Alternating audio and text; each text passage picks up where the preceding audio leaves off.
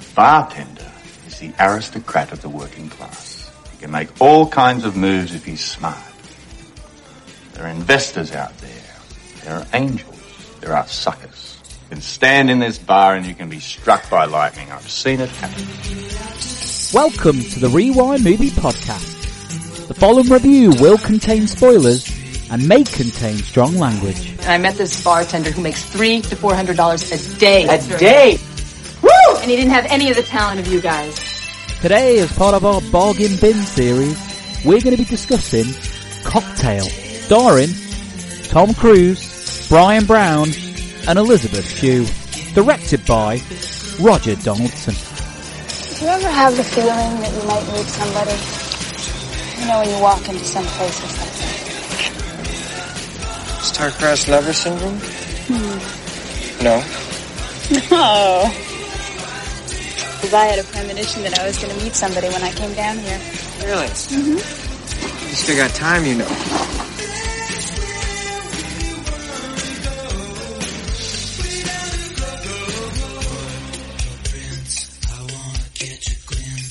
Hello and welcome to the Rewind Movie Podcast. You wait till you're giving them crabs, then you'll know hatred. It's Gally in Glasgow. You bitch. Why didn't you just say rum and coke? It's Devlin in London. I'm spooked. This is Matt in South Korea. Don't feel so sorry for yourself, Flanagan. It's Patrick from London. Hello, welcome back, guys. Right, this is a little bit strange. We are doing an impromptu bargain bin film. But before I ask Devlin how this film managed to find its way onto our schedule, I want to say that I have actually sustained a serious neck injury after my first viewing, where I got whiplash. So there we go, from the heavy handbrake turns within the plot of the film we're going to discuss, which is Cocktail. So Devlin, why are we discussing Cocktail? Well, we are discussing Cocktail because I had never seen this film, and it is obviously a very famous film.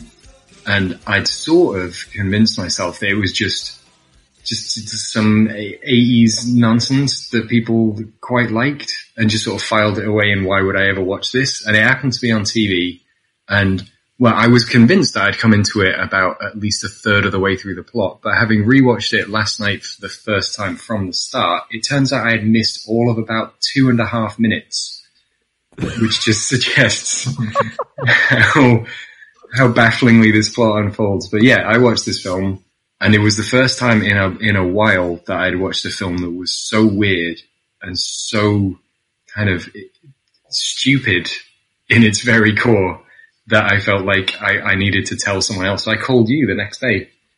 For a long time, I was traversing London and I was about to get on a train, and I was talking to you, and then the train was going to go through a tunnel, so I made you sit and wait until I got out of the tunnel so that I could continue yelling about this film. And I thought, well, why not rope 2 more people into this? Well, I had to ring Gally last night, though, after I watched it for the first time. I rang you, but you didn't bloody pick up because I needed. I'm afraid I was on a family Zoom quiz, so I was unavailable. That's fair. You got away with it. Yeah. How about you, Matt? Have you seen this before? I'd seen bits and pieces on TV over the years, starting as a teenager at some point, and I was hoping it was going to get a bit steamy. You know, back then it felt like one of those films, but I never got through it all. I was a big Top Gun fan, and I was aware that girls liked Tom Cruise and were impressed with him making drinks well or something. Due to that, I sort of lumped it in with the female favorites at the time, which were like Dirty Dancing and Grease, and I pushed it to the furthest reaches of my consciousness. It wasn't until I researched the podcast that I saw Cocktail in full, like 2.5 times. So thank you, Devlin. You're welcome. You know, this thing of it being like, you know, a chick flick staple, as reductive a point as that is, I think it actually does hold up to scrutiny because, not to sell anyone out, but my girlfriend was on a conference call with a bunch of her colleagues, and one of her colleagues, an older woman in the team, was talking about, they're all talking about films. And I was listening in because I always listen in when people talk about films, because I always find it really funny when people's favorite film ever is something kind of really inane or baffling, or just that you would never have thought of. Like when I found out that her dad's favorite film of all time is Meet Joe Black. Wow. Oh, wow. Okay. And I love that because why not? Why not Meet Joe Black? He really gets messed up by all those cars he gets run over by. And so her colleague was talking about, you know, films. She's like, oh, I just like chick flicks, you know. And then she said those two in a row, Dirty Dancing, Cocktail. And at that point, I hadn't seen it. And now I have. And now I'm really confused. Romantic comedy, yeah.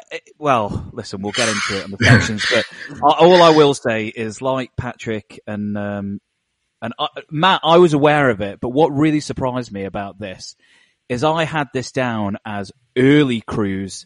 When I watched it, I couldn't believe that this was 2 years after Top Gun.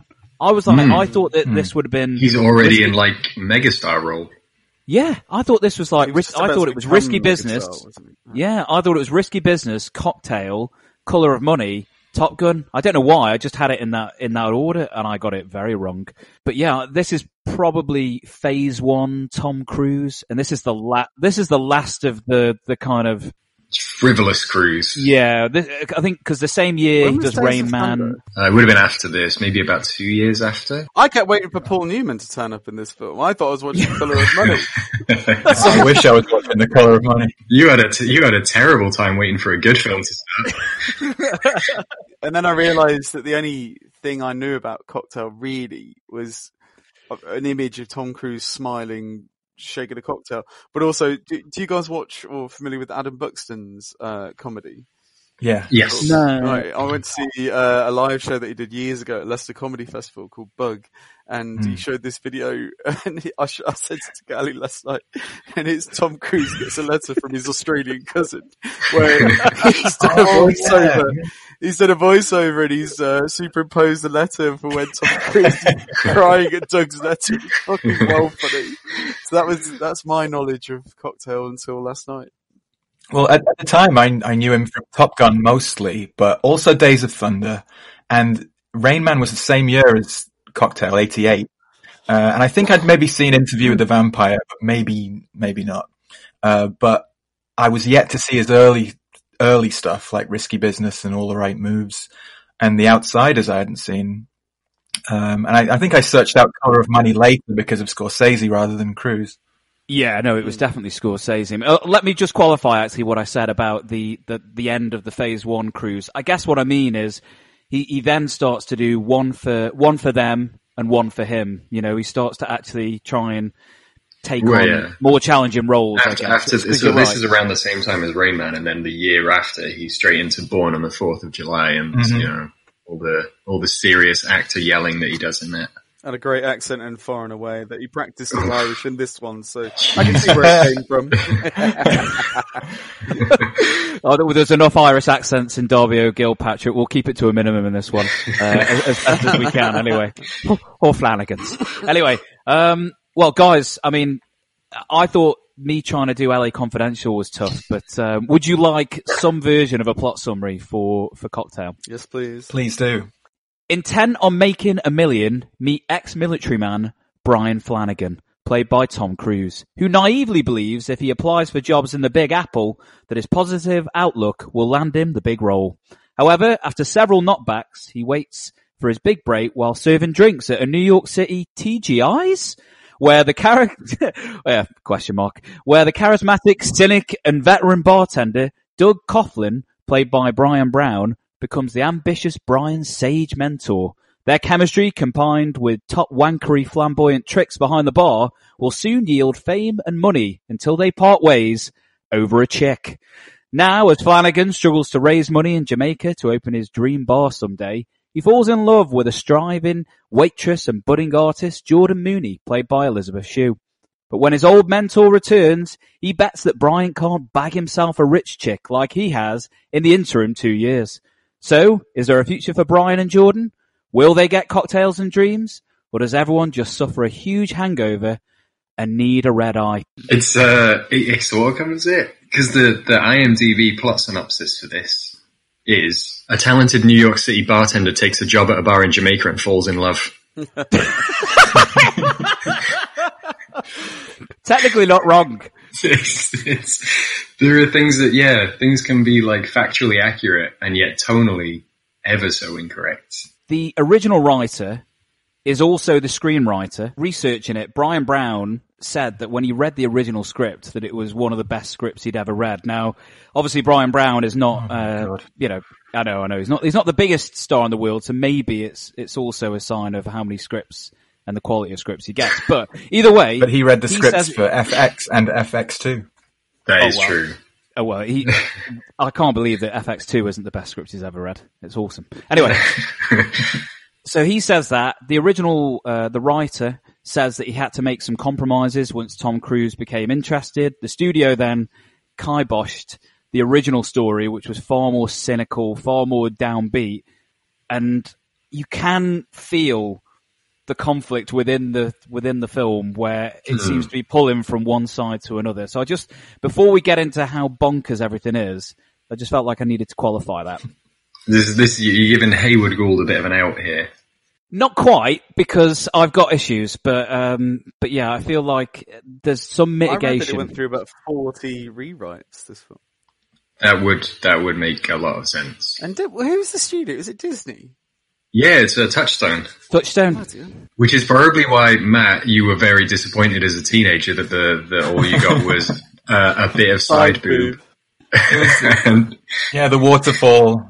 But yeah, that was about it. But this Haywood Gould guy wrote the screenplay for Rolling Thunder with Paul Schrader, which is one of Tarantino's favorites. I sought it out, but I wasn't super impressed with it. But that's the only time I've ever heard Haywood Gould's name. I've also seen a film of his called Fort Apache: The Bronx, which is oddly similar to Assault on Precinct 13, like a Paul Newman film. Kind of early 80s. It's not great. Now, I'm not going to, you know me, with the old sandwiches, that joke started away. Cheating on the box, Kelly. I know. But what I will say is, I may be giving away my hand slightly, but I actually think... I think we already have. Kind of, yeah. Uncle Pat really did do the best summary for this film. When Brian goes to meet him in the early scenes, he tells him that most things in life, good or bad, just kind of happen to you. I do feel that pretty much sums up everything that happens in this film, because nothing feels set up, paid off, explained, organic. It's mental. The start, I don't know where to start, Gally. Fuck. This film, I remember it being about 20 minutes in, and the thing that was pissing me off the most was, why haven't we seen him in an apartment yet? He just spends all his time at this fucking bar. He's studying at a bar, playing with a bottle. The pace of this film at the beginning is relentless. But it's just a bonkers start. Why don't we see him at home? Sorry, I'm going off on like the questions I've got written down and the frustrations I had when I was watching it. But I couldn't fucking figure out what was going. The opening scene when he's driving in that car, and I was like, oh god, this is Tom Cruise trying to be one of the lads. And where have they got the siren from? They're military men. They wouldn't have that. Are they military police? They're not dressed military, but they're not policemen. They pulled down a fucking Greyhound on the side of a fucking motorway, freeway, whatever, and board it without any questions on money. I don't... Then he gets a fucking window seat. How's he getting a window seat on a full Greyhound? I don't understand. Sorry, there we go. There's my sandwiches. Well, I'll temper that sentiment, Patrick, slightly by saying that the film kind of sets up the objective or the goal in the first minute. I think one of his buddies says, make a million. And you're like, okay, so he's reading this book about how to turn your ideas into millions. Clear. Right. I fully understand this character, what he wants. And I don't know how he's going to get it, but I know what he wants. But the film just takes some real turns. You're right. The chasing the Greyhound, it felt like the Wrigley's advert. I was like, what has this got to do with anything? I was trying to, think, is this a metaphor? Chasing the dream? No, it's just chasing a greyhound. It makes no sense. Then all of a sudden he's holding a fucking baby. And he says to that baby, when they see the skyline of New York, one day you and I are going to rule that town. What, oh, I think it's, that might be the only setup to suggest that maybe he's got some paternal instincts, and that's about it. This is what, 88. So this is a year after Michael J. Fox did something very similar, but far better. in The Secrets of My Success. Oh yeah, because that's the entire point of that film, which is like, you know, upwardly mobile, would-be yuppie from working class background. But that film is actually about that. Literally everything that happens relates back to that central thesis. This one, a little bit less linear. Yeah, this film plays with some of those ideas, and it's really quite lazy in the way that they just sprinkle it all in. There's a lot of scorn for 80s yuppies culture, and we'll point them out as we go through the story. But it's quite interestingly timed, this film, as well, isn't it? Just to start off on, because it must have been shot before Black Monday in 1987, and it just doesn't have any correlation with, you know, what's going on in Wall Street. He keeps saying that the bar is where the money's at because they're in the richest block in the world or whatever, because it's Wall Street. But it's a shame in a way that it didn't come at a time for rewrite and contextualize with Black Monday. The conclusion to Brian Brown's character, I thought that they slightly inferred that, or maybe I was just reading between the lines, you know, when he was talking about... mate. Don't give this film that much credit. But he does, I mean, we're jumping to the end of the film here, but he does actually say that, you know, he lost it all, right? But he's lost it all through his own stupidity, not through... yeah, external factors. You know, not through... Yeah. But, I mean, yeah, extrapolating on it and giving this film the biggest benefit of the doubt you possibly could, maybe he's supposed to be representative of an entire class of people who just gambled away a bunch of money on their own arrogance. I think that's true, yeah. I did read it more that way. Good work, Haywood Gould. I did also see that the bottle, the £500 bottle of bourbon, was symbolic of, you know, using some rich, you know, some materialistic, expensive commodity, bought for money. Yeah, to end his own life. I did see symbolism in that. I think a smashed bottle to the jugular is appropriate for a flair bartender. He died the way he would have wanted. I think we would be doing that scene a huge disservice if we didn't talk about everything that preceded it, because it comes out of absolutely nowhere. That basically horror scene. But one of the other parallels I had, Devlin, you said The Secrets of My Success. The other one that felt really obvious was Wall Street, right? I mean, that was the other one that kind of felt like, okay, so this is Tom Cruise. Maybe he read in this script that this is my chance to do that type of film. And I also wonder as well, you know, we think Top Gun, and yes, he's playing a quote-unquote normal person, I guess. But he is a awesome fighter pilot, which is somewhat, you know, superhero-ish, unattainable. He's not normal. And I wonder if he just felt like he wanted to do something where he was like, like Patrick said, one of the lads, a blue-collar guy. And I will say this, the first 30 minutes is excruciating because he is like an alien amongst us. But he can't play normal. I'm not knocking him as an actor, but he cannot do normal. No. Well, this is where my theory comes in, Gally. That so I spoke to Gally about this. I spoke to Melissa about this as well. Devlin, Matt, have you seen the film Bolt, the animation? No, I'm aware of it, but I haven't seen it. So the premise of the film is that this dog is a superstar actor dog, but he doesn't realize that things aren't real. So the dog's character in programs has laser vision to blow up things, and that dog thinks he can actually do it. So when he's not working on a set, he thinks he can do these things. And my theory is that Tom Cruise is akin to Bolt. That he doesn't really understand the real world because everything's made around him and he's so good. And like, so he's like, that's my kind of theory. And only with this film in particular, when I'm watching him, like you said, Gally, he's just so unnatural and unbelievable. And it's not a real, people don't talk that way. People don't act that way. People don't, he is living in this fantasy world trying to portray this normal person. It's not, it's Bolt, it's the dog. He doesn't know that it's not real. Been under Hollywood's wing for a lot of his youth as well. I know he's not a child actor necessarily, but, if you add that into the equation, and then, you know, if you think about his, Scientology history too, there's the very famous video on YouTube where that they leaked from the Scientology thing where he's talking about, he's got his medals on. Yeah, it's got the Mission Impossible music in the background and it's kind of delivering this monologue. And there's a lot of jump cuts where you feel like they've edited certain things out.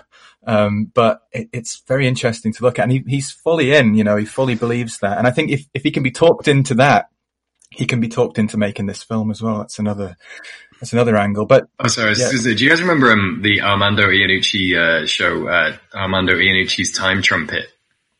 It was like a fake documentary, like a kind of Brass Eye style fake documentary, but set in a near future, looking back on our own time as if it was a retrospective documentary. And he would have people cast as like modern day celebrities as older men. And his version of Tom Cruise was just a little old guy sat in a chair, staring directly at the interviewer without blinking, saying, "I've read every book ever written. Test me." And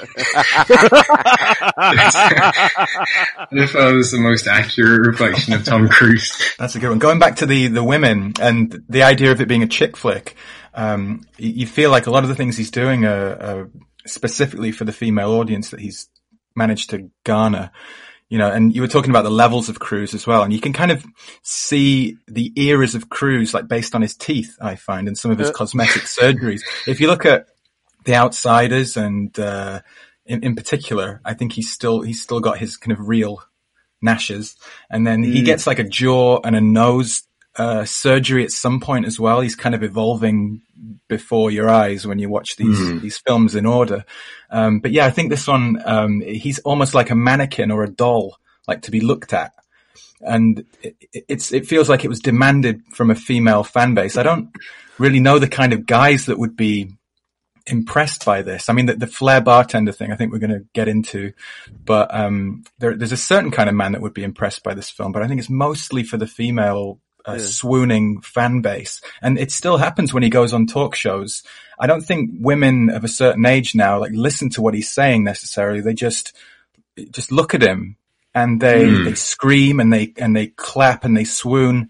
I think the last time he was on Graham Norton, it was quite alarming. You know, there was a lot of just kind of silence while people adored him. And you know, his anecdotes and things aren't necessarily great, but The women are just entranced by him still, I think. I think he got under their skin at a certain age and it's still present, you know. Well, this is a very smiley performance, isn't it, Matt? And I think it was quite a poster at the time, the Cocktail poster.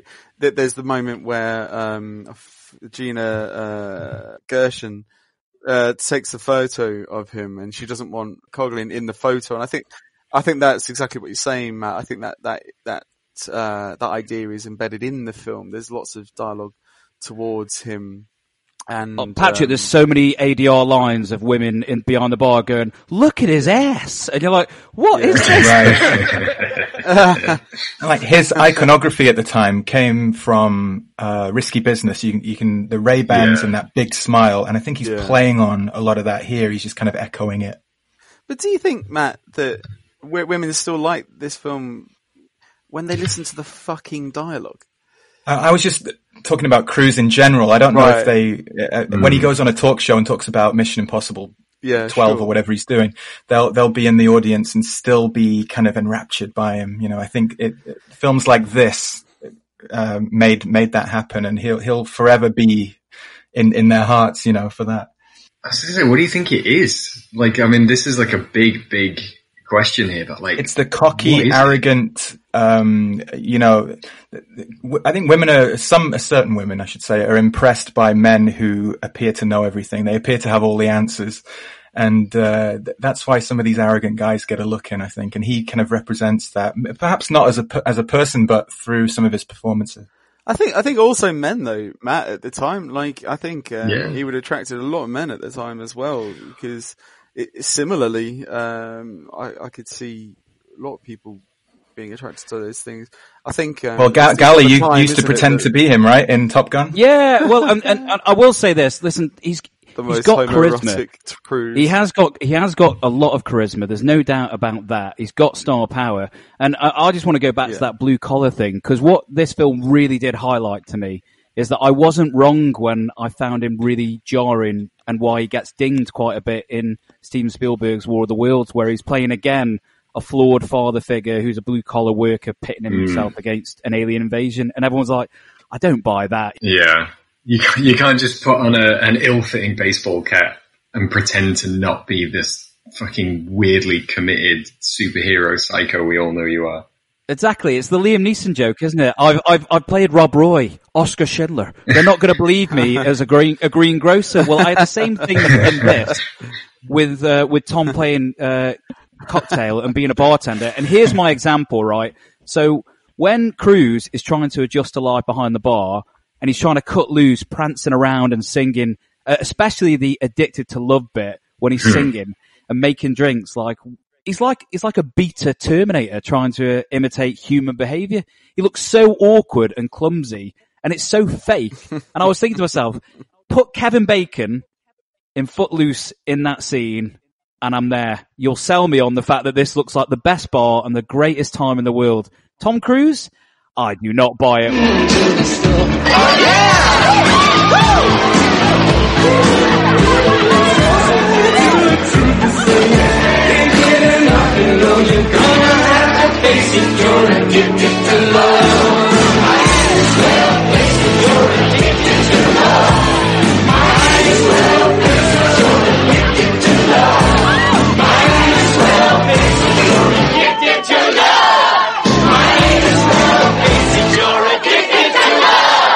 Turning down the volume on Addicted to Love, which it kind of neatly ties in my hate for DJs and flair bartenders in the same scene. And it illustrates neatly how untalented and unfunny they really are. Well, this is it. Like, I was thinking to myself, am I missing something? Because obviously we were all kids in the 80s, so it was not like we were going to bars. But one, it's the TGIs, which I found to be just really distracting because I was like, what?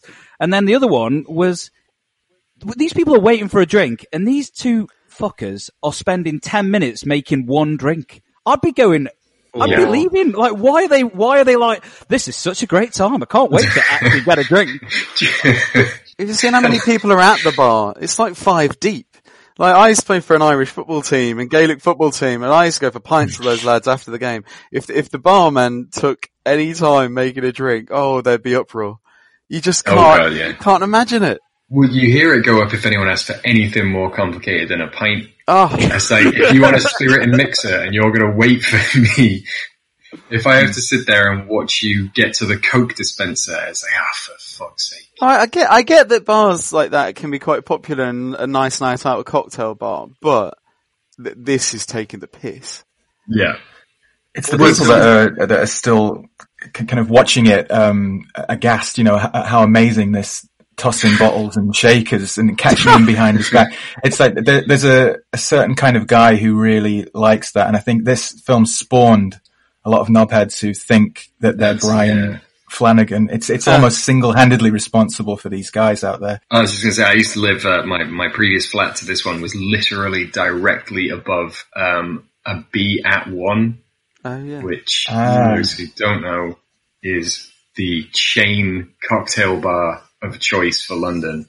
And it's always like the worst birthday party of the work colleague you just know well enough to have to go.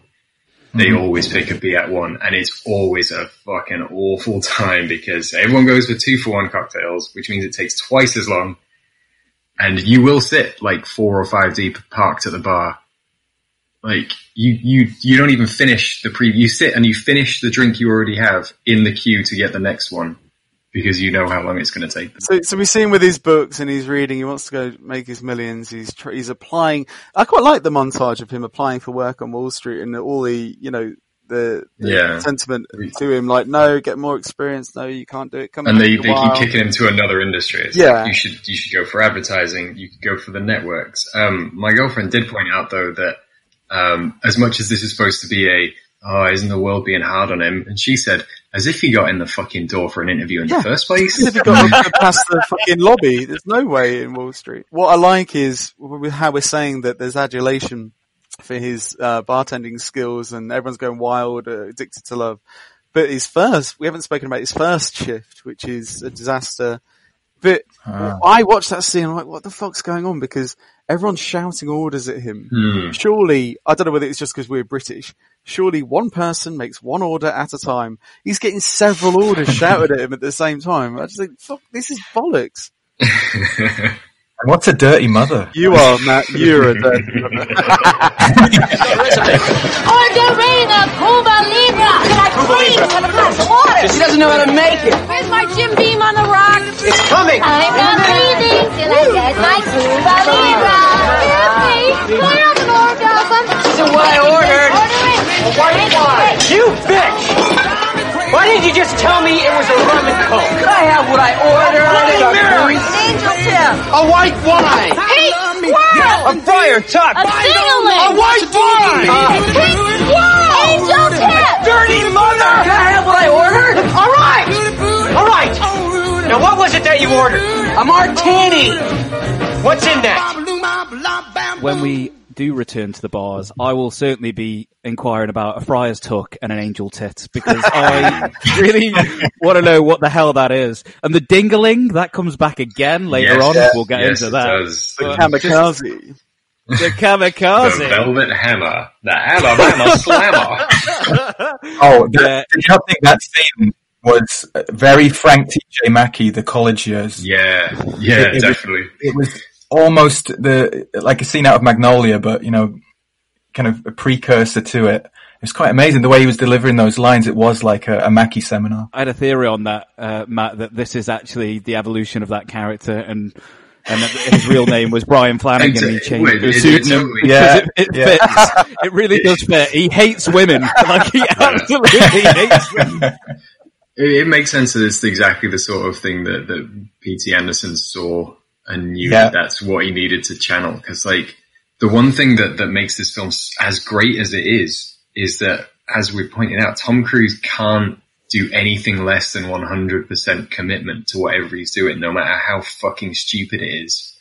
And that's, like, the mark of the best of the good bad films. Like, the worst kind of bad film is something where everyone's just being sloppy and nobody cares and they're just kind of chucked this nonsense out into the world. But the fact that everyone here seems like they're really going for it, especially him, and it's so deeply stupid and confusing is what really lets it fly. Well, there's two moments, Devlin. I'll point them out. The first one is in that first, when he's doing this sort of baptism of fire behind the bar, and he just calls one of the waitresses a bitch, and he calls her a bitch like she's just, I don't know, so she's like pissed on his chips. It's unbelievable. And I was like, ouch, that's like a glass, like razor sharp. It like cut straight through to me. And then the second bit of weird, inhumane behavior, is when he's gotten a little bit better at bartending. Did any of you just like cringe when they were doing the shots? And he starts just putting his hand on the bar and going, ah! I was like, what the hell is that? Oh, I thought you were going to talk about the obituary bit. Oh, there's a bit where he has a project. Oh, Matt, tell us. Go and recite it, because I could do with a cringe this morning. Well, I don't have it word for word, but it's about panting women, the color of panties, and about bedding his 18-year-old seventh wife. As a 99-year-old billionaire, and she ends up hospitalized due to exhaustion.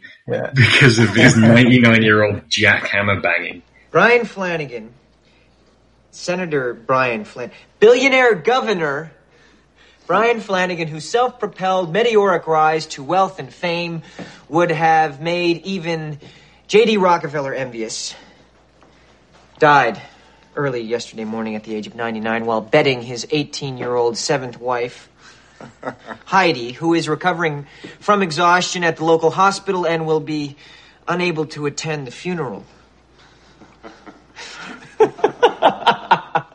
And he's doing it in the bar. Why doesn't he go to his fucking apartment? And you know, when he's writing and he's playing with a bottle and... Oh, good Lord. Mm-hmm. Mm-hmm. Well, actually, we'll get into why he's in the bar, because we have got ourselves a mentor, haven't we? We've got ourselves Mr. Doug Coughlin, the guru, the life guru, in fact. Played by Brian Brown. We all know him from FX and FX2. Absolutely love him. Pat Devlin, do you remember randomly seeing him in that god-awful Gods of Egypt? So he just yes. turned up. Jesus, yeah, he's like the that's the one. He's one of the gods. He's Osiris, isn't it? Yeah, I am legitimately, unironically, always happy to see Brian Brown. Oh, same here. Although I will say that I was simultaneously wholeheartedly irritated and yet fascinated by his character in this film, because his constant sermonizing about Coughlin's Law, I just wanted to punch him. But yeah, he's such a charming individual. Really strange character though, and their dynamic is probably the most interesting thing about the film. Without genuinely, I found anyway. Roger Ebert said that the film would have been so much better had it just been about those two. Yes. I totally agree, yeah. It's a bunch of different films awkwardly cut and shut together, and there is, I genuinely think there is a decent little film in there about, two characters in the New York bar scene. One's very, he's kind of determined, and then he's got his kind of mentor figure, and then he starts to overshadow the mentor figure, and the mentor figure kind of pushes back, and there's like a dynamic. It's just, it's given about 6 minutes. It is. It's all surrounded the Gina Gershon character, and we'll maybe get into it in a bit deeper, but I do love his sort of self-destructive, self-loathing. There's a sort of dichotomy between the school of life and actually being educated, and the film kind of positions itself in the first 30 minutes as Brian is going to school because he's trying to sort of better himself, trying to improve.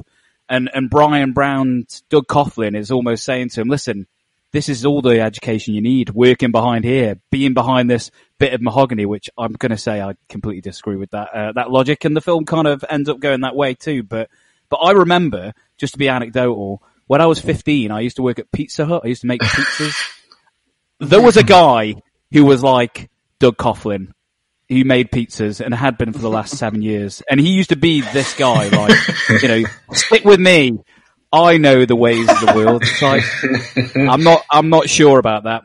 But you know what I mean? I did see some truth in the character. Well, I wasn't so much of a fan of Brian Brown. I don't really like anything I've seen him in. And I felt like I don't know whether it was his fault, but there's a lot of misjudged humor in here. Not just the politically incorrect stuff. Like, there's a scene where he falls down some subway stairs, and it's one of the oddest pieces of slapstick I've ever seen. It's not funny in the slightest. I don't know why it happens. I don't know what it means. It's funny on some kind of weird level. I don't know. And then there's another scene where they drunkenly sing Chantilly Lace, like just before he falls down the stairs. And I don't know if it's supposed to be charming or endearing, but it just doesn't play for me. It comes off as very, very odd. Yeah. It's kind of, it blindsides you, because like everything in this film blindsides you. One scene does not have any correlation frequently with the one that preceded it. So they're just now drunk and walking through the street. And obviously I think the idea is that, we're supposed to be seeing that Coughlin is dispensing his wisdom, but doesn't know what he's saying. So he keeps saying that, no matter how liberal the world becomes, a man will always be judged on how much alcohol he can consume, and women will always be impressed by it. Yeah. And then that's when he falls down a set of stairs. Is this the only time we've seen them drunk apart from when Coughlin's pissed on the boat? I think so. There's a lot of drinking in this film, and there's not a lot of drunk, and there's not a lot of hangover at all. Well, I feel like Doug's just drunk all the time, isn't he? Yeah. He's having beer for breakfast and shots all day. Red eyes and all sorts. Yeah, I think it speaks to, again, Tom not quite being able to tap into that human behavior, because him drunk is, again, just embarrassing. When he's drunk later on in the art gallery, I was just like, you've never had a drink in your life. You have never had a drink in your life, have you, Mr. Cruise? Which is just so obvious, because it's like no one... He just drinks Fiji water, Gally. He doesn't want to put that poison in his body. Sorry, I have two things here related to... Coughlin. I've got a surrogate fathers thing when it comes to Cruise. Like, in some of his early films, there was a lot of surrogate father figures in his movies. There's the coach in All the Right Moves. You've got Tom Skerritt in Top Gun. And then you have Doug Coughlin in Cocktail. You've got Paul Newman in Color of Money. Rain Man is kind of a peculiar one because there is an absent father, but Raymond himself is kind of a brother, but he kind of acts in a paternal way. He bathed him. He sang to him. You've got Robert Duvall in Days of Thunder and Gene Hackman kind of in The Firm, and then John Voight in Mission Impossible. So a lot of those choices have kind of got a lot of these weird surrogate father figures, and they don't usually have a positive influence, but sometimes they do. But yeah, you're right, Matt. He does seem to position himself as, but he's always the up and comer in all of these, or he's the person who's going to change something. It's probably only when in Rain Man where it's him that's in the wrong at the beginning, and then he kind of comes into that way, but. That's because, you know, you're dealing with... Yeah, they're all kind of mentors, though, aren't they? That kind of have they skew his life into a weird direction a lot of the time. Well, I guess that follows through into Magnolia, then, because his character is essentially revealed to be, you know, the way he is because of issues with his absent father. I think PTA really saw something in him. It was perfect casting, really. And I wish he'd do more films like that, because if you look at where Cruise has gone, he's really gone towards franchises, and he's taking the easy way out in a lot of ways with Jack Reacher and Mission Impossible. And I wish he'd do... it's very interesting. I was thinking about this. Have you seen Tropic Thunder? Well, I wrote that down as my, the last time he gave a performance that I was actually surprised and impressed with. Yeah, and, that was the last time he did something that I really liked. I'm wondering if, though, talking about this, like if he'll have learnt this and now become the mentor for other. So we've spoken about the new Top Gun film before, and Kelly, I know you're worried that he's not. He looks like from the trailers that his character hasn't really learnt anything from the first film. But I'm wondering and hoping if he'll take this on board, Matt, and his character will become a mentor to someone else. I doubt it. I think he's resting on his laurels, and I think I wish he'd work with more, you know, auteur directors. You know, if you look at Leo and Brad Pitt and what they're kind of doing, I wish he'd kind of gone that road because he can do it. You know, he's worked with Oliver Stone and Ridley Scott, and the two films he did with Cameron Crowe. Even the slightly. You know, the dark sci-fi stuff that he did with Spielberg, you know, they, even though the characters themselves were sort of thinly drawn, you know, I look at something like Minority Report and think that Cruise is not only the person that pulls us through that, but there is a genuine emotional core to that character. Well, there's a push and a pull. Like he's got this star power that can sell movies. So if he worked with the right people, he could do some really interesting work. And I think he's just letting it fall by the wayside. Really, I mean, he did Eyes Wide Shut. You know, this guy worked with Kubrick. I mean, what are you doing with this Top Gun 2? I mean, it's just purely for money, and it's he should really be doing roles that he can look back on with pride, and he should be up for more Oscars, and he should be in that kind of category of actors that are doing that. But he's just gone movie star, full on movie star, you know. I feel this happens to a lot of actors though. Like I always, one film I really like, but I think is terrible, is Taken. And I always wondered why Liam Neeson started doing these kind of things as well. But that was a weird, like, in considering he's been doing it for so long, you sort of forget how fucking bizarre it is that he went from Oscar Schindler to just like trashy Euro exploitation revenge thrillers. Yeah. But I do love him for it. One of the things that I do think the Doug Coughlin character injects into Brian, or at least accentuates it, is this weird politics between men and women in this film, and it's really quite abhorrent. But this film has got like an active agenda against success and women. Yeah. Women in particular, like there is no, even if you look at the Elizabeth Shue character, even she is not quite a positive portrayal, but everyone else in this film, including Fuck Me Eyes. She has a name, Gally. In the credits, she's got Fuck Me Eyes. The depiction of women in this is pretty disgraceful. Like you've got the Bonnie character who becomes his sort of sugar mama, and she is seen. She's almost vilified. Kelly Lynch is just a prop to have her arse walking around, but is also she's also sort of weirdly kind of responsible for Doug's demise. And she's also given absolutely no time to actually be a character. you just said there, Gally, as well, contextualizing. I don't know whether this film at the time was just like, oh, these guys, these Wall Street yuppie New Yorker, he's called a wise guy at some point. I don't know whether there was association with the language of the dialogue then, and why it was maybe people found it endearing from a time. But anyone watching this film now, we were hiding behind our sheets here because we just half covering my ears because I couldn't believe what I was listening to. It's like a horror film of dialogue. It's fucking bonkers. For a predominantly female audience, if it is indeed that, it's ironic because it's a film that does hate women. You know, it calls them chippies, tarts, and, you know, everything else you can imagine. You know, it's, I don't think it's aged particularly well in any respect, but particularly as far as feminism goes. There maybe is like a little kind of wish fulfillment fantasy of the kind of, you know, the rogue charming male who, you know, that can be brought to heel by the love of a good woman. It's all horribly reductive, and I don't know whether any actual human being would ever think that, but that's the best theory I've got. That's another avenue that could have been explored, but really one thing I've written down is that there's no real character arcs. Yeah, that's true. No. Nobody really changes. No, Brian is the same at the end. He's chasing his million. He's driven by money and success and greed, but under the pretense that he's doing it for family and these twins that no one cares about. I mean, I don't care if you have twins. And paying back his dumb uncle. You know, I hope he doesn't get that money back. Really nobody changes. Elizabeth Shue is charming character in many ways, but the mistakes that she makes, it's all on her. She's falling for this guy, you know. And if it is a parable, and it's not, but if it was, it should be about a man's failures and not about his successes. You know, he doesn't lose everything. He gets all the things he wanted, and everything, his dream seemingly comes to fruition. And, you know, in many ways that makes it quite worthless, I think. Well, I guess because the death of the mentor is supposed to be the kind of the wake up, I would assume. If you give the death about a minute of screen time and no one responds to the death apart from Doug's dead, then yeah, the impact will be lessened. Yeah.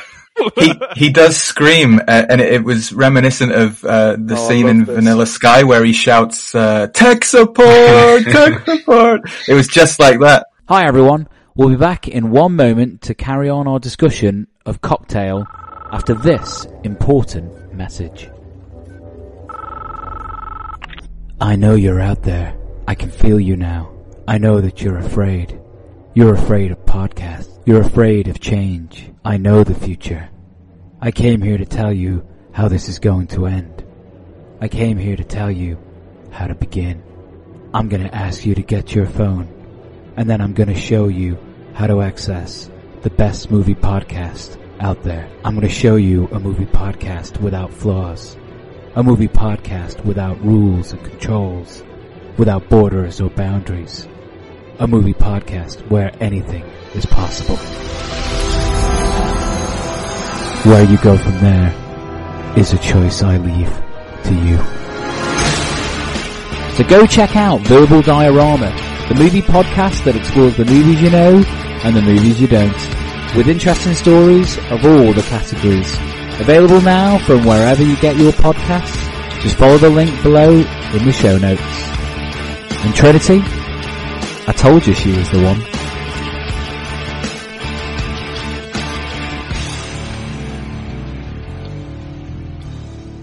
Brian Brown and Tom Cruise are so good at what they do at TGIs that a talent scout or just someone who owns the hippest saloon in town just so happens to either hear about them. I assume it's word of mouth, but again, bullshit. But he's basically like, you guys need to come work for me. I'll make you famous in 2 weeks' time. And Brian Brown, like, I'm already famous. I'll just take the money, baby. This is the synchronized bartending to Hippie Hippie Shake, isn't it? Which we've never seen them trained for. We don't really understand how there's that. Fine, anyway. And then they're in this bar called the Cell Block, which looks like the worst bar in the world. There is no seating. Yep. There is one island, no music. A bar, no music. Instead, there's poetry. And I can't think of anything worse. This cursor would be glassed in the UK if someone shut the music off and started to start reading crap poetry. It's insane. There's a bit where a bloke shouts, "Give us a kiss, you sexy beast." Oh my God. And it's very unfunny and lame. And we've talked about the Alabama Slam a bit, but there's the yuppie poet beforehand that's just really awful. My theory on that was that they have to make Tom Cruise and Brian Brown look cool. So the only way to do that is to lower everyone else down to such a level where it doesn't make any sense. It's like there's a line in American Graffiti where someone shouts, "Get bent, turkey," and it just reminded me of that. Just really lame put-downs that don't quite pay off.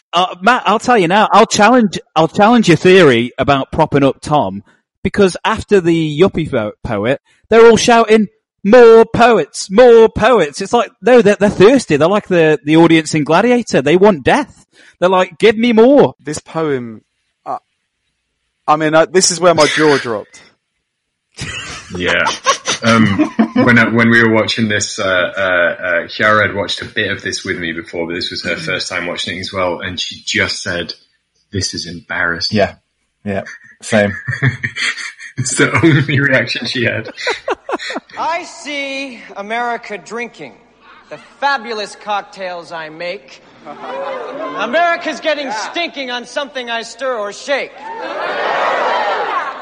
The sex on the beach. The schnapps made from peach. The velvet hammer. The Alabama slammer. I make things with juice and froth, the pink squirrel, the three-toed sloth. I make drinks so sweet and snazzy, the iced tea, the kamikaze, the orgasm. Ooh, hands up the merchandise. The death spasm. The Singapore sling, the ding-a-ling. America, you're just devoted to every flavor I've got.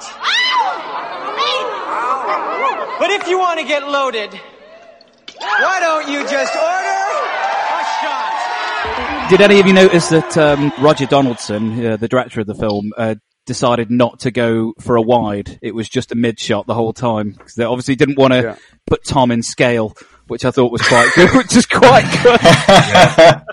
Yeah, lifts on your shoes won't help in a shot like that. But anyway, what's happened is that, we kind of accelerate through because we want to get to Jamaica, because we've got another film to talk about in a minute.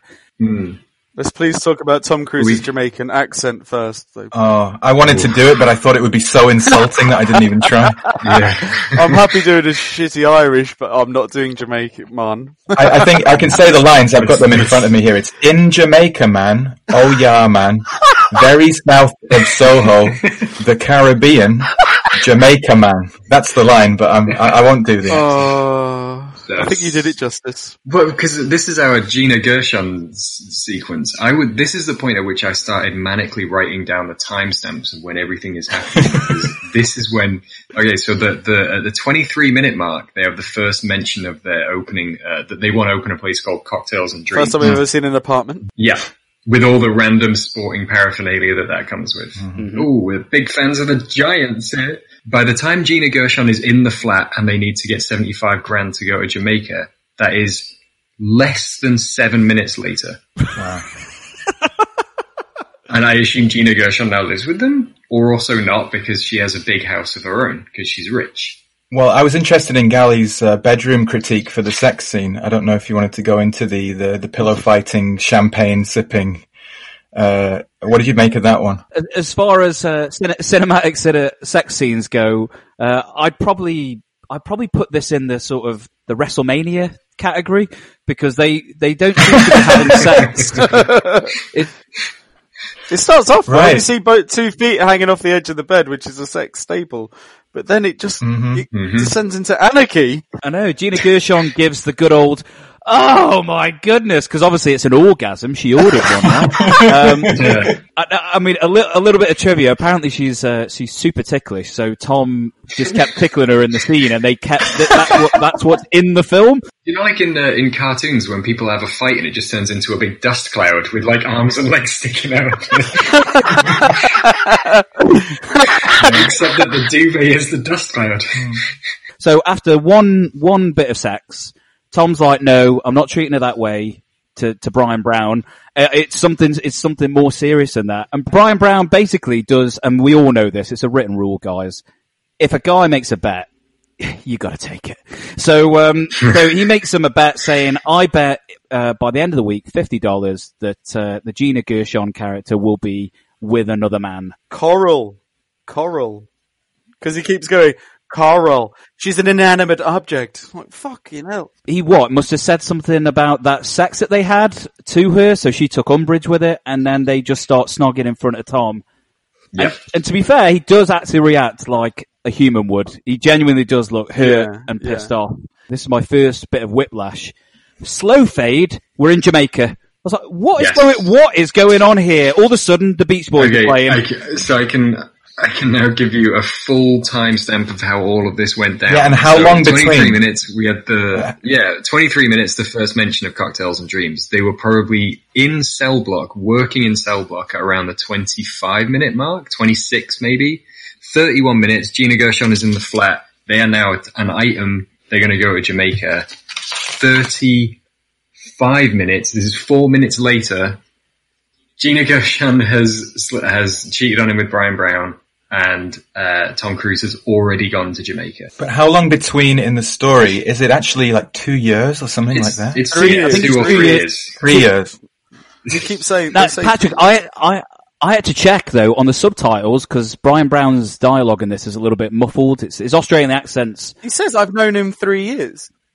No, he says, I've known him for 3 years. Oh, but I've not seen him for two, because I had to check the subtitles. They said in the apartment it will take 3 years to save that kind of money. So that's why we go through... 3 years to save the money for the bar in New York, using Jamaica as a slush fund because you don't have to pay tax. Anyway, unlike Coughlin and Brian, let's not let this get between us. It doesn't. No. It's a long time that we've just jumped. Happy to introduce a deep cut background artist, Uncle Frank from Home Alone. Just like, hey, buddy, get me a drink, you little jerk. It's fucking great. Elizabeth Shue just turns up and says, "Hey, barman, my friend's over there. She's passed out," and he just jumps over the bar. And does what anyone else would have done, which is best ring an ambulance. Hey, buddy. The name is not Buddy. Pal. The brochure promised me a drink on the house, pal. I'll take one of those orange things. Excuse me. My friend just passed out on the beach over there. Do you have a phone anywhere? No. Excuse me.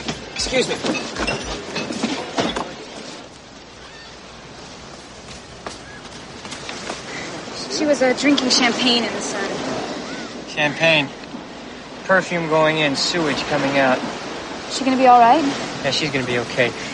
Could somebody go down to the condo office and have them call an ambulance? Yeah, sure. Just in case. Let's get her on. I'm probably being ironic here, but could be the best meet-cute in all cinema. Because I don't think I've ever seen a relationship formed like that. It's great. Well, there's a better one with Shue. There's a better one in Karate Kid where they go to the arcade and play all those games. That's I guess he met her before that, though. He met her on the beach, right, when he's trying to do keepy-ups. He had met her. Yeah. Whereas, this is like literally just your friend passed out from champers, and now you're in an ambulance, and forever we will be bonded. Now, what I will say is I've been ragging on Tom now for about an hour. I do think this is the best section for him. His hair seems to have been done better. He's got a tan. He looks more like the star we know as Tom Cruise, and I do think that he's better in this section than he is in any other section of the film. Looks a bit overcast, doesn't it? Well, actually, I read that it was quite cold in Jamaica at the time they were there, and when he was having the waterfall sex, which looks very comfortable, apparently he was absolutely freezing, and if you look closely enough, his lips are blue at some point, and he did not enjoy it at all. They forgot to check when summer was in Jamaica. But talking of Elizabeth Shue, for some reason I didn't clock that she was the same person from Karate Kid and Back to the Future. So I was watching this last night. I don't know why or how, but... Well, she's only in two of them, right? She's in two and three as far as Back to the Future goes. Yeah, I've got a real childhood crush on Elizabeth Shue from Karate Kid. I actually think she's very good in this. Her character's not given the freedom or independent thought. It's all... Her character's completely dictated by Cruise, which is really problematic. She's a function. She's the love interest, and then she's, you know, the love interest that needs to be won back. It's just, it's not fair on her, but she does a good job. She's on the wrong end of a lot of the misogyny. You know, he's got that cocky, cheeky bravado going on, but he in some of those early movies like Risky Business and All the Right Moves, he had that, but now he's kind of full on misogynist. He's like, there's a moment where he says to Shue, so is this your profession? Like, in reference to her drawing, the drawing is bad though. Yeah. And then Brian, he asks her, like, does this pay the rent? You know? Yeah. And then kind of sarcastically says... These days that would be Frank T.J. Mackey style. That's negging, man. Yeah, he sarcastically says... you've captured my innermost soul. He's just insulting her for this terrible picture that she's done. And then he insults her job as a waitress as well. He says, oh, home of the famous cement Danish. It's like, she's trying her best, you know, and then can we get into the plot twist that, she's a Manhattan millionaireess? Well, let's get into all of Elizabeth Shue's sort of the subplot with that, because it is sub as well. Like, it's not the plot, it is the plot if you read IMDb, but it's treated as a subplot. She's actually a rich heiress, which again speaks to this depiction, because all the women are either successful business women that are a threat, or they've inherited their millions from their rich fathers, like Kelly Lynch and Elizabeth Shue. And they don't dwell at all on the fact that even though she is like a socialite heiress, she is also working as a waitress to support herself as a painter, and has her own apartment, like, so small apartment that she makes into an art studio to, you know, pursue her dreams. It's just a shame she's given such dialogue as, don't come here with that sexy smile of yours. When he comes up with the decision to say, I don't want that, I want to get back with you, Jordan, the film actually sides with Cruise.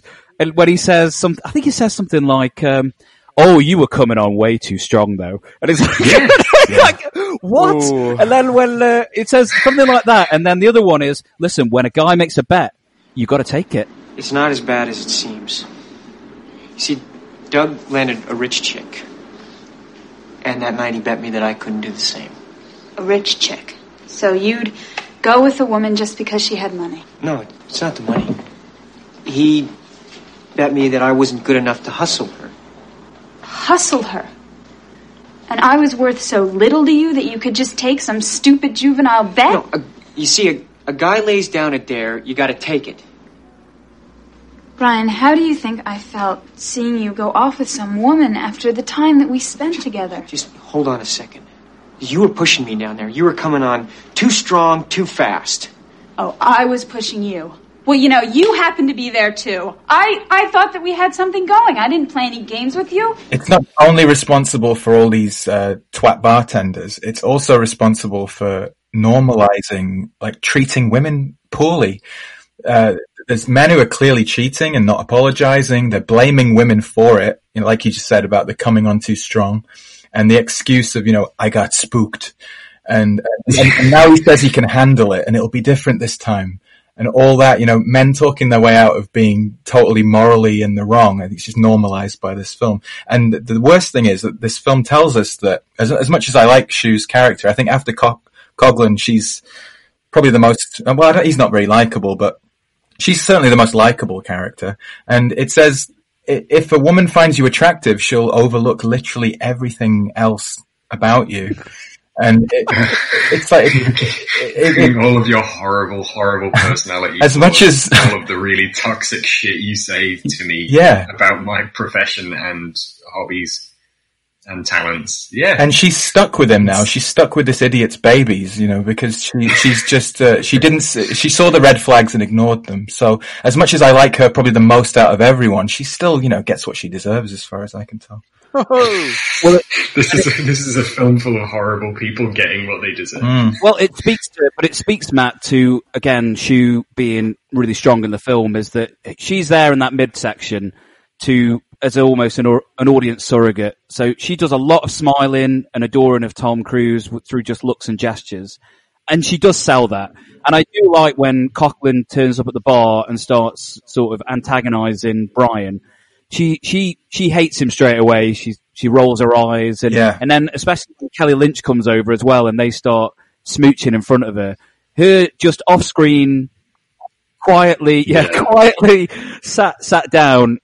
Her disdain for them is apparent straight away. There's one little nod back towards Brian's business, acumen or business dreams or whatever, which I thought was especially ridiculous, which is that he's playing around with a little cocktail umbrella. Mm. So he gets up in the morning and makes these cocktail umbrellas. And these are the numbers he comes up with. They make 10 billion a year. That guy is a millionaire. If I make 10 billion of something a year just to get $1 million, I can guarantee you I wouldn't bother. I kind of switched off for that scene though, when he's having breakfast with her talking about cocktail sticks. And I knew the film wasn't doing the job on me, because I was concentrating on the rowing guy in the background to make sure his timing was correct and the continuity was okay. And it was excellent. It was very well done. So can we talk about why the fuck is he still friends with Coughlin? Why does he actually go with this older woman anyway? When I don't really believe it. Just for a bit, and then I am glad that Jordan, when he sees her and him leaving the bar, which is, how does he expect that to be hidden and not be seen there at the bar that he works from hand in hand with? Anyway, I'm glad she does leave. Just for a bet with open her bar. Oh. And he's surprised that she saw him with her. Anyway, I'm glad she flew back to New York after that, because that's kind of like a reasonable response. We're talking about human responses in this film, which there are few. But why is he fucking friends with Coughlin after what he's done to him? And why is the film choose that he meets Elizabeth Shue the day Coughlin arrives at the bar on his honeymoon? Oh, God. Like, coincidence. This could be a good time to try my theory. I was quite bored watching this, so I developed this half-cocked theory. I was watching a rower, Matt. His form was very good, though. I developed a half-cocked theory that Doug is Satan, and in a similar vein to like Al Pacino in Devil's Advocate or Gabriel Byrne in End of Days, he's like an Aussie barman, Satan, and he's like the master of temptation, and he's usually dressed in black. He's pulling Brian's strings. He's manipulating him for his own benefit, kind of as a plaything. And I don't know if this entirely fits, but the seven deadly sins kind of play into this theory. You've got pride, greed, lust, envy, gluttony, wrath, and sloth. He says to Brian, "You take pride in your work. You're a great bartender." In sometime in Jamaica. And then there's greed. Money rules Brian, and all he cares about is making his million. They've got $500 brandy bets between them. You've got lust, obviously. He sleeps with Gina Gershon, Elizabeth Shue, the rich woman. And he also kisses Doug's wife, but he kind of passes that test. Mm. Doug says to Brian, "You've got to keep your envy in check." That's a direct quote from the film. There's gluttony, but not through food like that fat chap in Seven, but like alcohol and women and money. Wrath I was struggling with, but he punches Doug at one point and he attacks the art guy. Finally, there's sloth, which is like this lazy approach to wealth and get rich quick schemes. He wants a quick buck, something for nothing. He's scamming these rich women. Yeah. I tried to develop it. I probably failed, but yeah, it came through boredom on the second watch. It's really good, because if there was more kind of psychological depth or more time spent with these two, like we said, that this would be a much better film if it's a film about those two and their kind of weird, toxic mentor-mentee friendship thing. If you spend that time with them and you see more of, because we don't really see Tom Cruise being mentored by Brian Brown all that much. Well, he kind of tempts him. It's not long enough to... He tempts him with this hard liquor too. He doesn't seem to be a real friend as far as his mentorship goes. He's a liar. He taunts him with lines like, he goes for the poorest and the dumbest every time. I mean, how insulting is that? He calls Jordan a blonde chippy, like, in front of him. And Gally had a bit that might fit in. I don't know if you developed it about his Catholic guilt, and I don't know if you want to do any more Irish accents, but Brian does kind of lean into these kind of Catholic guilt moments, perhaps. It's kind of feeding into the writer hates women and what Coughlin also represents, but they don't ever talk about what happened with Brian's parents. It's inferred. But I think it all feeds into the same melting pot, so to speak, or the same drink. There we go. Apt. Where they essentially he's got complications with women and he treats them as commodities, and Coughlin kind of pulls that out of him. And I totally agree with Devlin that had they just explored that kind of toxic masculinity and their relationship, because it's a relationship of necessity. On both sides, you know, Brian wants to step up, doesn't quite have the knowledge, doesn't have quite the cachet in the business yet. And Doug has got all the wisdom, but is kind of a spent force. So I kind of saw it as Doug trying to vicariously live through Brian. And they could have really explored that and gone down some really interesting avenues. But they ended up just, Patrick, like you say, it's just kind of because movie, you know, why does he turn up? Because movie, and we need the tracks of the train to move to another direction, because everything feels, it's almost episodic. The fact that it's adapted by a book, by the writer, it almost feels like when we talked about LA Confidential and Curtis Hanson and not Brett Hangeland, but Brian Hangeland, cutting the darlings and sticking to the core of the story. I do wonder if that wasn't done here, and maybe a screenwriter brought in to adapt the book would be able to make it a more coherent. I mean, this is like for me an entire season of a TV show. This is a 10-episode TV series. Yeah, and that's how it plays, right? Because so many things happen, but there's so little consequence. Like, one of the things we've not even mentioned is there's no real threat or conflict, really. They just kind of conjure it up. So Brian and Jordan consummate their relationship in a waterfall scene, which it only then becomes apparent later on that's where she got pregnant, in the most impractical of ways, because if I had water tipping all over my face during... It is a complete fantasy, this film. Well, it's salt water. You'd be like, wow, it's horrendous. But that happens, and it's like it's a magical movie moment. They also have a fireside sex scene. Oh yeah, well, because she painted it that's where it happened. But okay, fine, it could have been at the fire. I do love when Tom Cruise lights the match and flings it at Bonnie across the bar. That is quite impressive. That was quite cool. That was the moment where I was like, yeah, I'd probably sleep with him that night too. She reminds me so much of Glenn Close. When she's working out, she goes, "Get me a carrot juice, would you?" So the entire relationship with Elizabeth Shue is less than 7 minutes of screen time, in case you were wondering. And before he gets to New York, did you see the size of the fucking shirt on him after he sleeps with Glenn Close? I know that it's the 80s and there are some large shirts around, but it was like he had ripped the mast off the ship. He's billowing. He's enormous. What I like about this is Tom Cruise seems to have a problem with artwork in this film. He hits two individual people into two different pieces of art and destroys them. You've got a vendetta against statue, sculptures. Patrick, when he does the seduction, and he gets burnt the first time. Again, what I found strange about the way that scene was composed is that Coughlin's there and he's basically taunting him. And I don't know if you noticed, but there are two women to the left who are also getting in on this little bit of jousting, and they're laughing away when he's like, "He can't bag himself a rich woman," and they're like, "Yeah, you're right." There's so much vindication in this film, though, and you touched upon it with the writer. It's the writer. I don't think this film's been produced particularly well from a story point of view. And it's just, you know, like people left to their laurels. Off you go, make a film.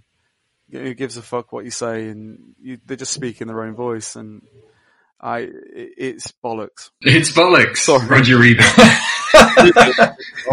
There's no way we could keep our sandwiches and our lunch boxes in this one. No. There's so much cringe and hate on the dialogue in this film from me. In fact, actually, the only thing that made me laugh in this film, when he's in Jerry's diner and he's like, can I see the specials? And the table next to him are trying to get served. You go, I'd like to see the specials. That's the only thing that the customer there, he says, I'd like to see the specials so earnestly. That's the only thing in this film that genuinely made me laugh as a bit of comedy. Well, it's so strange because he's now a kept man. He's pushing this. I don't even know what she does for a business. I think she just says I'm businesswoman or something. I am businesswoman. She's the boss of things, and when they have a fallout, I think doesn't she says like I'll get you into sales? Yeah, she's going to get him a sales exec position, isn't it? Remember, you're picking me up at 7 tonight. Why don't you wear the grey pinstripe we bought you last week? Okay. Did you tell him about my marketing ideas? Honey. I don't want him to think I'm shoving my boyfriend down their throat. What difference does it make? You're the boss. These guys are top salesmen, babe. I can't treat them like office boys. Listen to me. Look, you could wait 6 months. You'd still be the youngest sales manager in the business. Trust me, baby. His wants to be rich. You know, this is a perfect way that would give an arc that Matt said was lacking, and it is, because it doesn't follow through, but it's the perfect setup to say, actually, being rich isn't what he wants. He wants a normal life, and you know, like he doesn't like this bourgeois lifestyle. But it's completely put by the wayside and ignored. It's so strange. And what's also weird about their dynamic is that she treats him like the help, and then when he does kick the artist's arse and he's waiting outside, she seems somewhat cut up by it. I'm like, well. Yeah, I don't understand. Like, did you genuinely have feelings for him? When she's like, "Oh, I didn't want it to break up this way, or I didn't want it to end this way." And it's like you didn't. You've not. At no point do we see them actually have any affection for each other. It's just he resents her, and he's just in the background for her to hold her coat, and she completely ignores him. So again, it feels like if this was trying to be some kind of satire or some kind of theme that they wanted to try and extrapolate, maybe, you know, wealth isn't everything that you thought it would be, which we kind of get with Doug a little bit, but it just doesn't ever follow through in any way because one, we haven't had enough time to kind of set it up, but two, the way that they've executed it in the time that they have is completely frivolous. It's like, well, the only thing that really stands out is Tom Cruise's shirt in that art gallery, which is outrageous, by the way. I think it's quite a dangerous botched message, really, as far as like it's many men who grew up watching this must think that it's somehow fulfilling to live like this because like no lessons are learned at all, and if it does anything right, it quite eloquently reflects the attitudes of a great deal of men who don't think deeply about their lives, and they're all surface and shallow and kind of impulsive, and they blame the world for their eventual partners and resent them because they dived in too soon or they allowed themselves to be pulled or just drifted into family situations rather than actually making plans and taking responsibility for it. Again, it's a film that kind of condones that. So that's another reason why I didn't really, you know, enjoy it too much. What do you think about the way that they wrap up Doug? Because this bit, so when Tom finally realized that, you know what, I'm not going to be a kept man. I'm not going to close the deal, which again is just it's like horrible language that they use.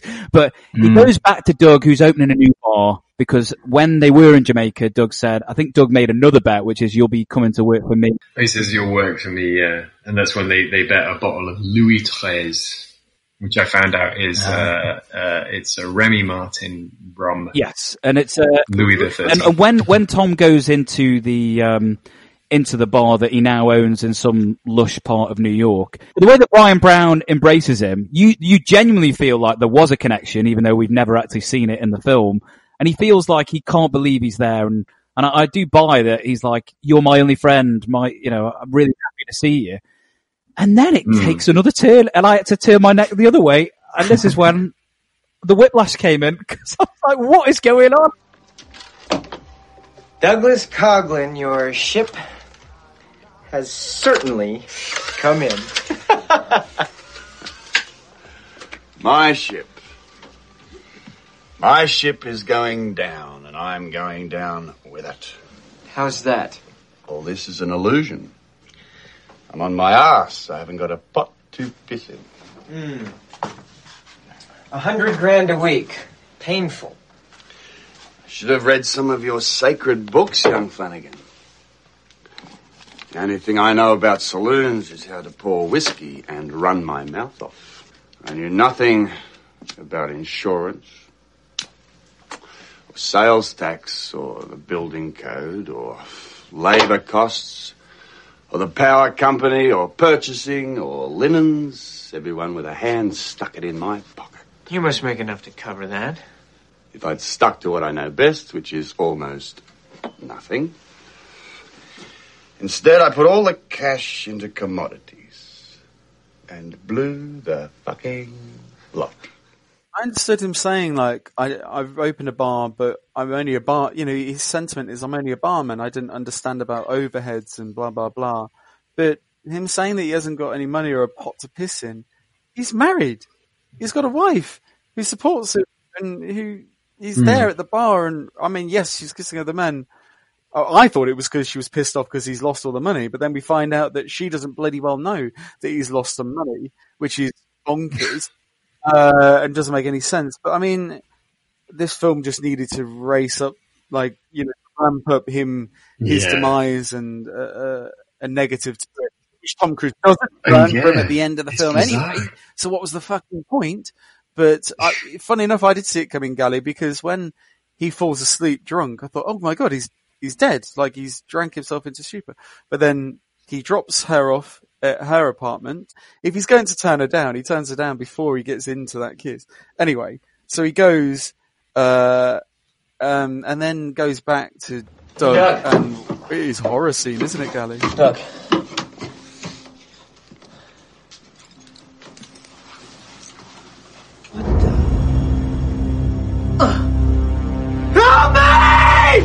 Somebody help me! Somebody help me!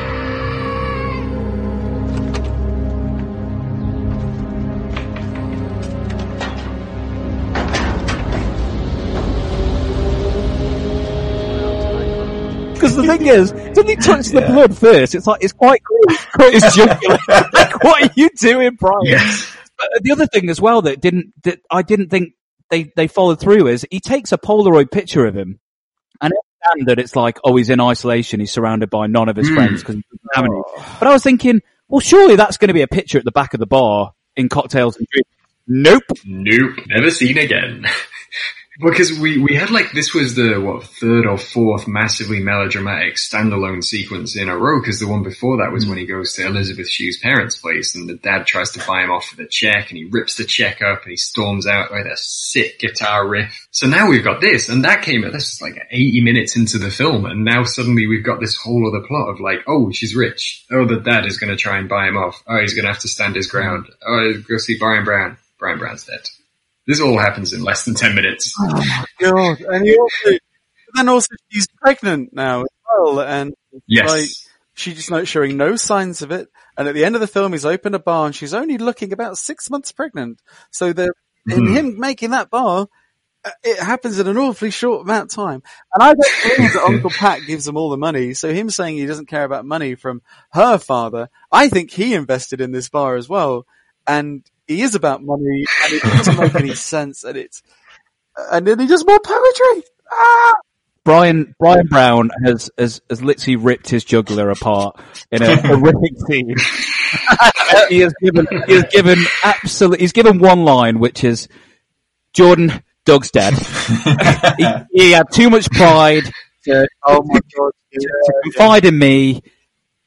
Anyway, let's move on. What about us? What are we going to do? And that is literally it.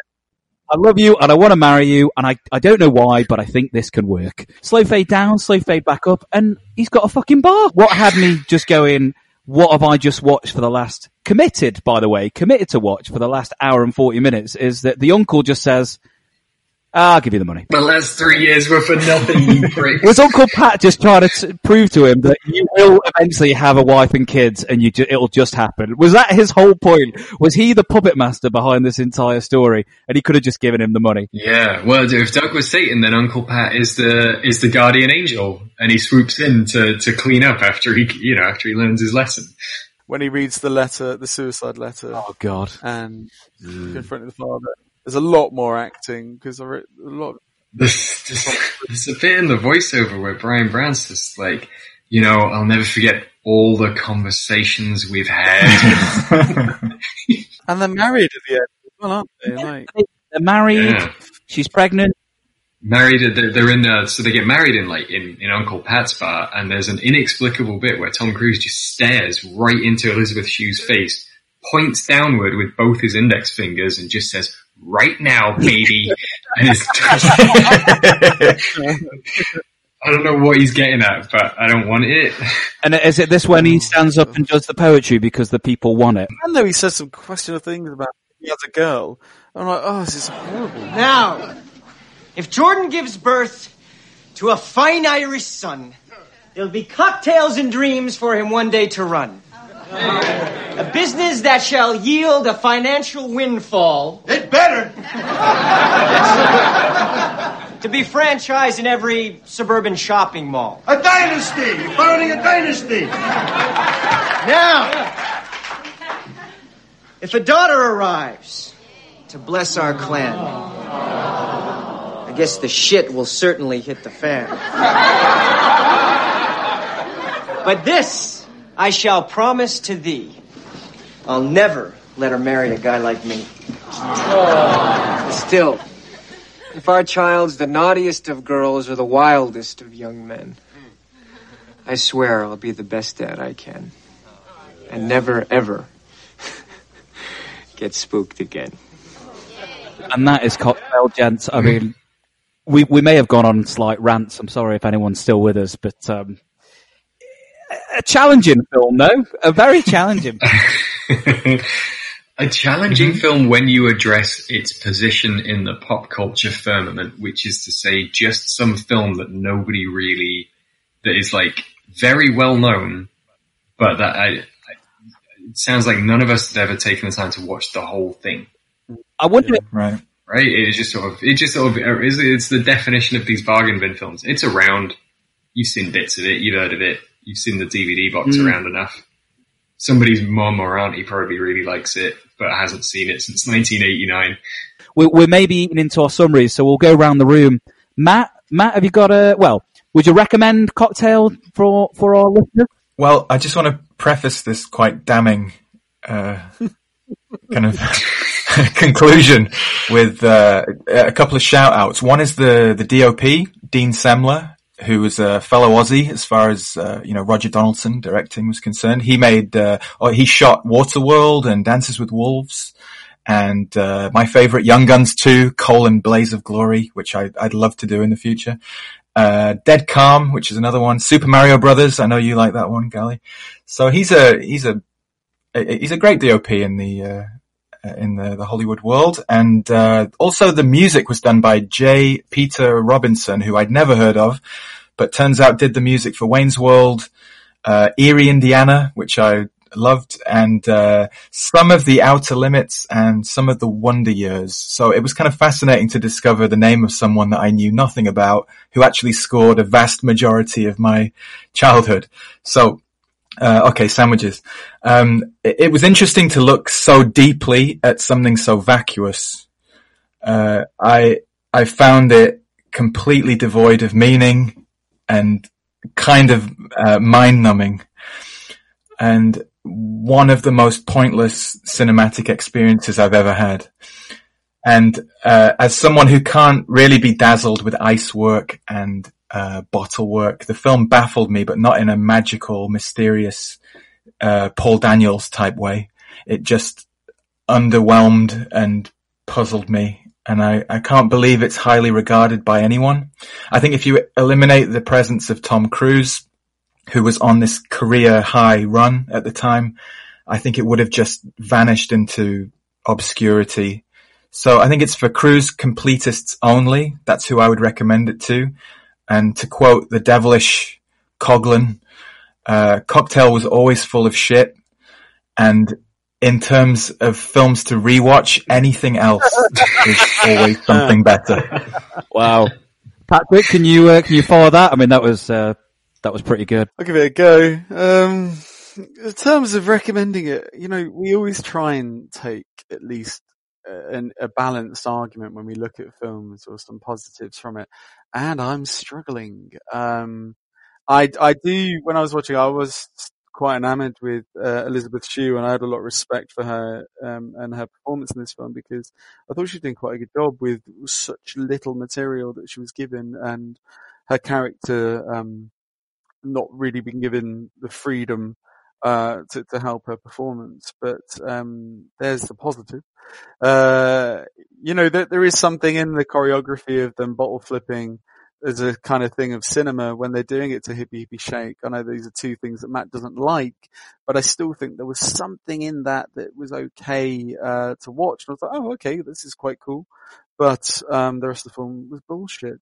I spoke about my theory earlier about Tom Cruise being like Bolt, and just the dialogue in this film is so inane. And talking of cringing and embarrassment, I will give you an anecdote, from when I worked on Edge of Tomorrow, or at the time when we were working on it, the working title and script was called All You Need Is Kill, which was the original source material title. And I remember being in the dropship set, and I had a few extras dotted around the actors. And you know, if you've seen the film, they've got these big mechanical suits on, the exosuits, and they're strapped in before they drop onto the beach of France to fight these aliens. And something was delaying, and Cruise was in a really good mood that day, but he kept singing this fucking song. And he kept singing, roll, roll, roll the film, shoot the fucking scene, merrily, merrily, merrily, merrily, all you need is kill. Over and over and over again, to the point where Bill Paxton even said to me, he goes, I wish that guy would shut the fuck up. And so there's over to you, Devlin. I've never met Bill Paxton, so I cannot top that. Nor should I even attempt to. It's I, in a way, I'm a little sorry that I did this to you all. In another way, I'm genuinely really happy that you have all. There's been a lot to talk about, considering, as you pointed out, this film is so kind of slight and gossamer thin and like nonsense. It's mad as fuck. I think I would recommend watching it, just because if you want to see like a clusterfuck of an execution of an idea where there may have been some kernels of something good. If you want to see like a fairly textbook definition of what happens when too many people have too many ideas, and they try and shove them all into a thing that is supposed to be kind of breezy, and it's supposed to be kind of fleet. And it is, because, as we said, nothing happens for more than 5 minutes at a time because another film is coming along. So if you want to see, you know, a story, I stand by the assertion that I think that Brian Brown is doing some kind of fun work in this. And I would like to see a different version of the film that allows him to kind of explore the invented version of his character that we came up in our own heads with. He needs somebody to play against who can emulate human emotion in a more accurate manner. That would have helped.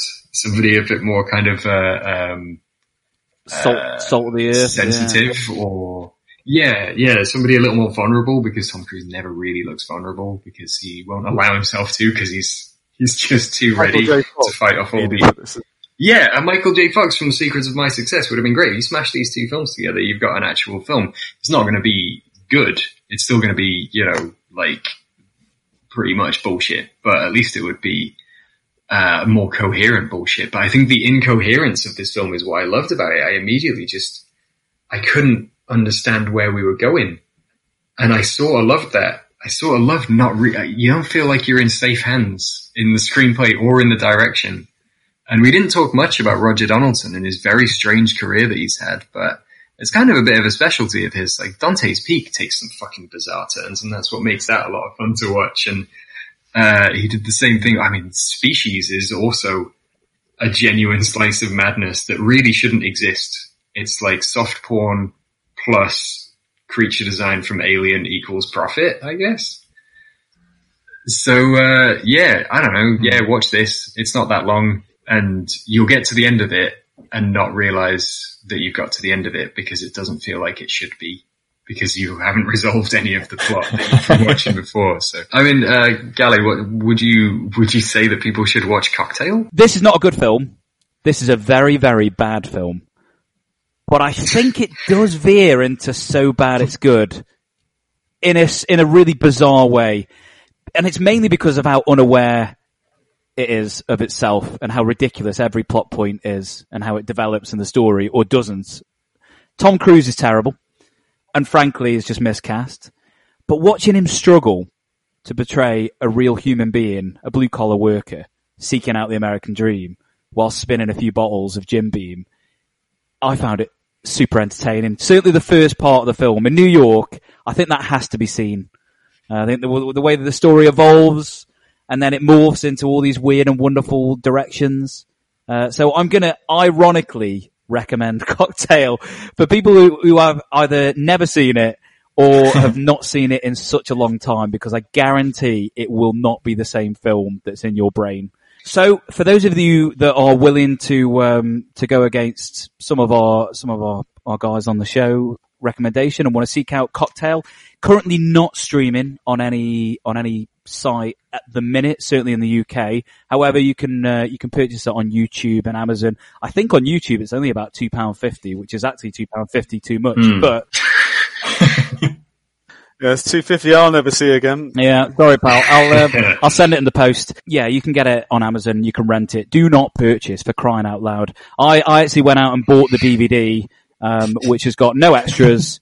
A complete waste of £5 that I'll never get back. So, and there's no way if we run a competition that anyone's actually going to even enter. So I'm stuck with it now. It's literally not worth the postage. Not worth the postage. So we'll say our goodbyes, chaps. Tom, your sexy little smile didn't work this time. It's Gally in Glasgow signing out. Stay safe out there, everybody. And it's the Velvet Hammer, the Alabama Slammer. It's Devon in London. See you next time. The less you pour, the more you score. It's Matt in South Korea. I'm getting serious fuck me eyes. It's Patrick from London. Thanks very much, guys. And thanks for listening, everyone. And we'll catch you next time on the Rewind Movie Podcast.